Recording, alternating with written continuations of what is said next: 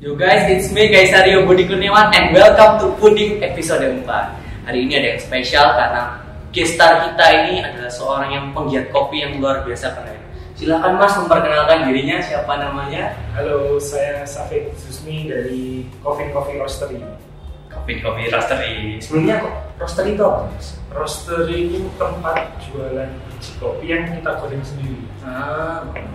Kalau kita istilahnya kita sangrai. Sangrai. Jadi sebelumnya biji kopi itu berwarna hitam. Bukan, ya hijau-hijau gitu lah. Kita bilangnya itu green bean. Setelah kita roasting atau kita goreng, keluarnya dari roasted bean. Nah, untuk buat kalian yang belum tahu ya, jadi biji kopi yang kalian konsumsi sehari-hari untuk jadi kopi itu sebelumnya warnanya hijau. Ya, dia ini yang bertanggung jawab untuk menjadikan kopi yang rasanya enak ini. Beliau yang meroasting. Kita lanjut aja ya Mas ya. Awal mula Mas Syafiq ini mendalami dunia kopi nih gimana sih ceritanya? Sebenarnya sih iseng aja. Iseng dari goreng kopi pertama untuk konsumsi pribadi. Oh berarti awalnya udah suka kopi ya? Suka, tapi ya karena suka kopi kan orang awam kan kemer kan. Wah ini ketoknya nih gorengannya rada ini lebih enak ya ngono. Akhirnya ambil kursus sendiri, goreng-goreng sendiri, diminum-minum sendiri. Awalnya kayak gitu. Tapi kalau awal pertama suka kopi itu karena apa? Mungkin karena unik aja kan kulturnya di Indonesia ini minum kopi kan pakai gula.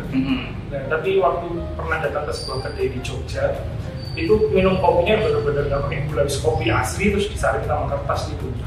Berarti influence dari kedai kopi lain ya Mas? Untuk apa namanya bisa memulai dunia kopi ya. Terus kalau misalnya awal mula diriin kopi ini gimana sih Mas ceritanya? Awal mula kan karena iseng nih, digoreng buat minuman sendiri. Terus gitu ya?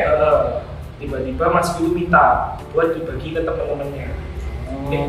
Ternyata kata teman-temannya Mas, enak ini didolain, iseng di sana ini. Belum teman-teman. Buat teman-teman kalian semua ya, jadi memulai usaha itu nggak usah muluk-muluk, iseng aja dulu. Yang jago masak, iseng masak, terus dikasihin ke temennya ya kan? Ya itu, kayak gitu. Terus habis itu aku mau tanya lagi nih Mas.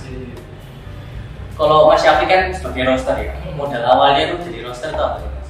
Apakah harus punya ilmu dulu atau yang penting punya uang dulu buat beli roaster? Tapi karena pulang uang kayaknya utama ya Mas ya?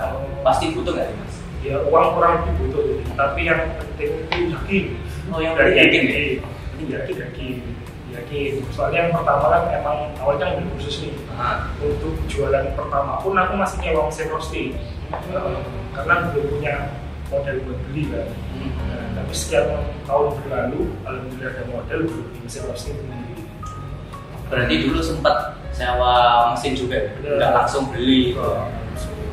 Modelnya ya dari itu kalau dari green bean cuma berapa kilo di roasting dijual terus. Muternya sepertinya kayak gitu kan. Masih ingat nggak Mas biji kopi pertama yang di roasting? Wah ada dua. Apa Mas? Puntang sama Gayun. Gayun dari berapa nih Mas? Gayun berapa? Aku roasting kopi mulai 2014 awal dan jual kopinya itu ya sekitar 2014 akhir. Berarti sekitar 2014 itu udah mulai buat roasting kopi kayu tadi sama Puntang. Itu yang awal dijual dua itu. Dan akhirnya menjadi kopi favorit karena kopi favorit. Kalau kopi favorit berarti selama ini Puntang itu tadi. Tuh rekomendasi dari Mas Syafiq ini ya. Kalau beli kopi cari kopi Puntang. Kalau nggak nemu di mana datang di kopi. Performanya keren sekali. Iya. Jago saya kan alumni. Marketing. Terus saya mau tanya lagi nih Mas, ini kan industri kopi ini lagi gencar-gencarnya ya. Kayak setiap 100 meter di jalan tuh nemu kedai kopi baru, ada aja yang baru. Menurut Mas sendiri pandangan kedai kopi kekinian itu gimana sih Mas? Apakah itu baik ke depannya? Itu baik lah, pasti baik ya. Kalau kita lihat teman-teman yang buka kedai dia nggak jauh dari tempat kita kan dia itu bukan saingan, teman. Oh, jadi bukan dianggap jadi saingan bisnis ya? Enggak, teman lah. Soalnya kan misalnya ada orang yang lebih sering kopi susu kan. Karena kan kita jualnya kan full manual dulu.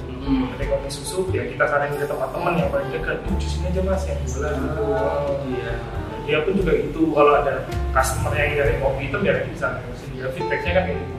Dan itulah menurut saya kopi susu itu awal mulanya orang mulai kenal kopi lebih familiar ya. Iya iya, dulu saya juga awal mulanya itu kenal kopi karena suka sama ini apa namanya es kopi susu.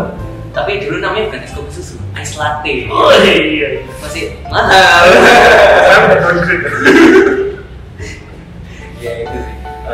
Terus kan kayak sekarang kan trennya anak muda itu kan selalu pergi ke kedai kopi. Kira-kira apa sih yang bisa berubah? Kan dulu kan awalnya kan kopi itu apa-apa orang tua. Sekarang mulai berubah jadi kayak anak SMP juga kopi. Biar fasilitasi dari tempat tadi yang bagus juga, tempat yang instagramable, terus ada wifi-nya. Lagi pula kan penurunan juga enak, kopi susu kan enak, manis kopi susu, apa yang salah? Salah, saya juga suka. Makanya itu, saya tuh senang banyak model kopi susu yang bukan baru atau roastery baru juga. Dan ya, semua temen nih saling support aja. Berarti Mas sendiri juga pernah nyuplai kayak kedai kopi gitu pernah? Untuk uji kopi? Sampai sekarang pun masih ada yang sudah kopi susu ada yang belum ada. Nah kayak ini tadi aku habis diseduhin sama Mas Syafiq ini puntang. Itu rasanya enak banget. Puntang natural, prosesnya natural. Nah itu udah di roastingin, diseduhin langsung. Jadi kalau kalian kesini tuh mau beli biji kopi, kalian mau tester dulu bisa. Jadi udah ada pilihan di sana itu udah bubar, ada pilihannya beberapa biji kopi yang enak-enak dan gitu. Terus kalau biji kopi internasional, kira-kira pernah roasting atau pernah ngerasain apa? Penasaran? Kalau yang internasional kan banyak, soalnya kan kita juga harus compare kopi-kopi juga sama kopi-kopi kita. Sebenarnya sih nggak kalah enak juga kopi kita. Cuma kan kita butuh kamus rasa yang banyak nih dari kopi-kopi luar.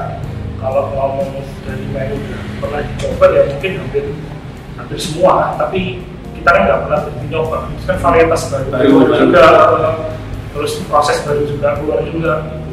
Tapi yang kalau kopi luar yang pernah saya goreng sih, ya rata-rata Colombia, Ethiopia, Geisha juga. Ngomong Geisha itu apa sih? Maksudnya mungkin pemirsa ini belum tahu Geisha itu apa sih? Kalau Geisha sih, kalau yang saya tahu sih Geisha itu dulu menjualnya kompetisi barista, karena dianggap rasa yang paling enak. Jadi kopi-kopi enak ya dari Geisha. Karena kan kalau pernah lihat teman-teman ya, kita kasih info juga. Jadi Geisha itu sekali seduh itu bisa 100 bahkan bisa 300.000 ya Mas ya. Jadi mahal banget kopi Geisha itu. Saya aja baru akhir-akhir ini main dong karena dikasih sama Mas Syafiq dan teman-teman. Wah, kelihatan banget sekali ya. Tapi serius Mas, aku tuh baru pernah minum Geisha itu 2020 pertengahan lah Mas. Itu pun dikasih sama Mas Ria. Jadi ya, sekarang Geisha harus mulai itu. Kayak awal ya. Di sini aja ada 2 macam nih. Mahal-mahal. Industri kopi ini kedepannya apa sih yang Mas harapkan? Apakah masih bisa maju lagi gitu? Kalau yang diharapkan sih ya emang orang-orang beralih ke kopi yang asli, yang istilahnya giling dulu lah, sebelum diseduh. Tapi kalau aku lihat dari perkembangan sekarang sih mulai banyak sih customer baru yang mulai cari kopi hitam, nggak sekedar kopi susu juga. Iya betul, seperti kata Mas Syafiq tadi ya, awal mula suka kopi itu dari kopi susu dulu. Jadi nggak menutup kemungkinan kalian yang suka minum es kopi susu nanti bakal cari black coffee. Awalnya Amerika itu lama-lama Geisha juga. Hati-hati ya, yang udah nyoba Geisha sekali pasti ketagihan. Di kedai kopi sendiri itu pernah nggak sih Mas kayak menemukan persaingan yang nggak sehat gitu Mas antar kedai kopi atau antar roastery gitu Mas? Persaingan yang nggak sehat selama itu sih belum ada.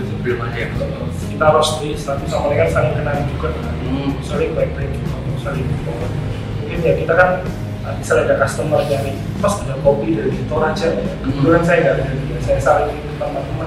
Ini loh lagi roasting di Toraja, coba aja di sini enak banget. Jadi saling support gitu ya Mas? Saling melempar lah, ada customer. Gak cuma apa namanya, semuanya customer buat saya gitu enggak ya? Kan kemampuan roastery kan juga terbatas.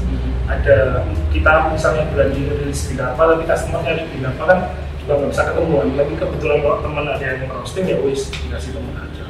Lagi pula rasanya juga kurang lebih sama. Jadi kayak apa ya, teman-teman semua ini informasi buat kalian juga, di dunia perkopian ini semuanya saudara ya. Semuanya saling support, apalagi membawa kopi Indonesia ke kancah internasional. For the information lagi, kalau misalnya ada salah satu kejuaraan World Barista Championship yang dilakukan setiap tahun ya Mas? Setiap tahun. Nah, ini salah satu yang maju dari Indonesia ya Mas? Sure. Keren banget. Di final nomor 6 bisa bawa kopi dari Flores, oleh maju dari dunia. Mengkeren, luar biasa. Ya, semua lawannya itu varietas-varietas kayak Geisha. Musim varietas Ijen. Nah itu Ijen, itu kayak semuanya itu kopi-kopi mahal gitu ya, eksotis gitu. Sedangkan ini mengusung tema kopi lokal ya, luar biasa itu. Salut, sangat susah. Jadi ngomong-ngomong kopi ya Mas, kita kan ini di Surabaya, Jawa Timur. Di Jawa Timur sendiri tuh ada nggak sih kebun kopi? Saya soalnya nggak pernah dengar Mas. Banyak Mas kebun kopi di daerah Banyuwangi, ada Ijen. Oh Ijen itu Jawa Timur ya? Jawa Timur. Oh berarti gue ada. Kamu pada anak IPS ya? Iya, IPA sejati. Belum tahu nilai saya. Jelek. Terus mana lagi Mas? Ada Ijen, ada Buda Wosok, terus Arjuno juga, Semayang, terus ada Ponorogo juga. Tapi yang jarang saya lihat sih Ponorogo. Masih jarang ya Ponorogo. Dengar-dengar Ponorogo itu masih apa ya? Masih sangat-sangat aneh Mas, ketinggalan ya Mas. Iya mungkin dari apa ya? Penyebarannya juga ketinggalan juga. Timnya mungkin resource-nya juga susah. Tapi beberapa kali saya pernah dapat Ponorogo enak masuk konteks. Tapi itu Ponorogo. Aku pernah dapat Ponorogo dari sini juga kan 2021 ya. 2021 ya. Itu enak sih. Habis itu kayak Ijen tuh apalagi kan lagi naik daun ya sekarang ya. Apalagi yang di Ijen loh karena banyak proses eksperimental juga. Maksudnya apa Mas proses eksperimental? Ya kan proses dulu kan proses kopi kan cuma ada basic ya. Yang natural gue sama ini. Sekarang ada JM, ada Nairo, dan proses-proses itu bisa ngaruh terasa juga? Bisa ngeliatin rasa kayak manis-manisnya, asinnya, buahnya. Berarti kopi hitam itu bukan cuma pahit ya Mas ya? Mesti ada asin sama manisnya. Jadi itu guys, kopi itu nggak cuma pahit aja ya, jadi ya. Apalagi kalian bisa nemu kopi yang aromanya itu aroma floral gitu ya. Itu luar biasa. Mas sering minum kopi Geisha loh? Pahit Mas, nggak pernah lah, nggak pernah sekali.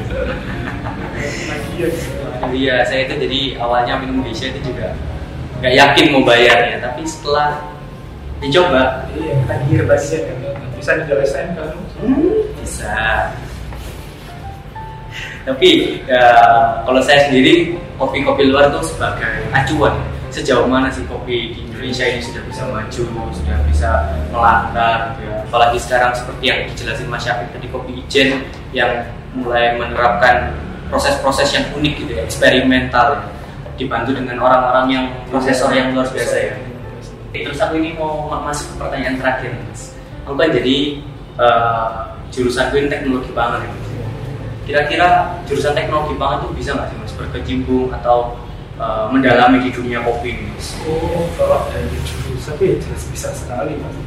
Apalagi jurusannya teknologi pangan, berhubungan dengan pangan. Orang saya teknik sipil aja bisa buat roastery. Aku yakin teknologi pangan kan? Bisa pasti. Ya? Bisa, harus bisa pasti. Apa hubungannya bukan sama kopi? Bukan action dengan kopi. Tidak ada. Benar ya. Jadi bisa banget dari usaha industri. Kan pengembangan entah dari proses pasca panennya mau penyajiannya kan mungkin teknologi pangannya lebih ahli kan? Daripada teknik sipil kan? Jadi suatu saat saya bisa mendirikan kedai kopi yang lebih maju dari kopi. Udah punya nggak sih? Kopi susu? Nggak punya. Oh nggak punya. Masih belum ya. Dinantikan ya. Waktu official saya umumin di IG 5. Iya siap. Sourdoughnya jangan lupa. Oh iya sourdough juga ada. Karena kan teknologi pangan kan mempelajari proses-proses. Bener. Oke guys, tadi ngobrol-ngobrol kita dengan Mas Syafiq nggak kerasa ya Mas udah selesai Mas. Oh iya udah sejam kita ngobrol. Iya nggak kerasa ya Mas ya. Ya itu. Podcast ke episode keempat. Terima kasih sudah mengikuti podcast Puding. See you next time. Dadah.